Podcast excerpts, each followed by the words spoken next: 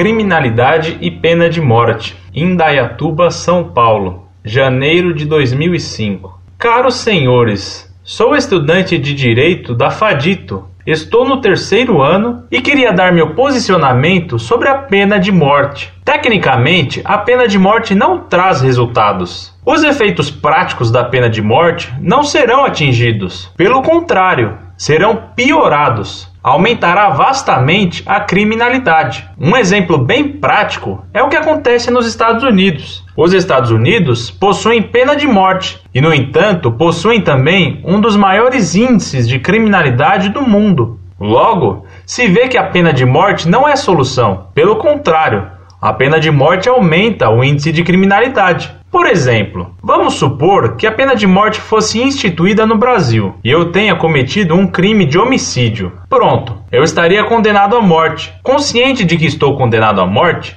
sei que de qualquer jeito eu irei morrer mesmo.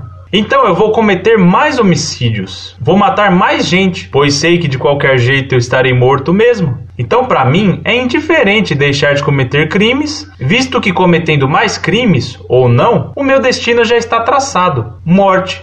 Então eu irei matar mais ainda, pois não poderei morrer duas vezes, não é? Reflitam sobre isso e me enviem a resposta.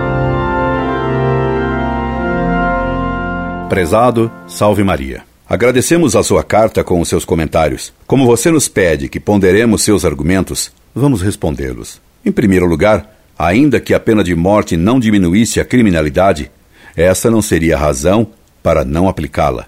A pena visa, em primeiro lugar, fazer justiça e só secundariamente evitar o crescimento da criminalidade. Em segundo lugar, seu argumento de que quem está condenado cometeria mais crimes não é verdadeiro, pois a execução evitaria esta proliferação, quer por parte do criminoso, quer por parte de outros que temeriam ter a mesma punição. Seu argumento que nos Estados Unidos a criminalidade não foi diminuída pela existência da pena capital não tem comprovação estatística, é suposição apenas de sua parte. O crescimento da criminalidade é devido, em boa parte, à corrupção crescente da sociedade.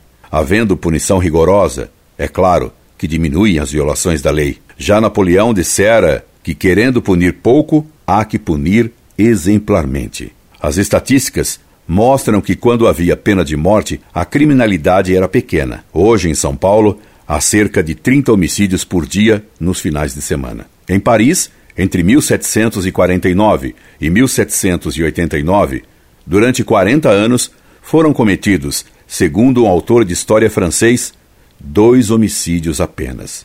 Dois em 40 anos. É claro que a moralidade era outra. Não havia nem TV, nem a corrupção atual, e os padres pregavam então a moral católica. Mesmo assim, o índice é impressionante. A completa ausência de punição hoje permite a proliferação do crime de modo assustador. Quem foi condenado já a 80 anos de prisão pode cometer qualquer crime, porque nenhuma pena poderá mudar sua situação. Por isso, nas cadeias, quando se quer matar alguém, o incumbido de fazê-lo é quem tem penas elevadas, porque a situação deles em nada piorará.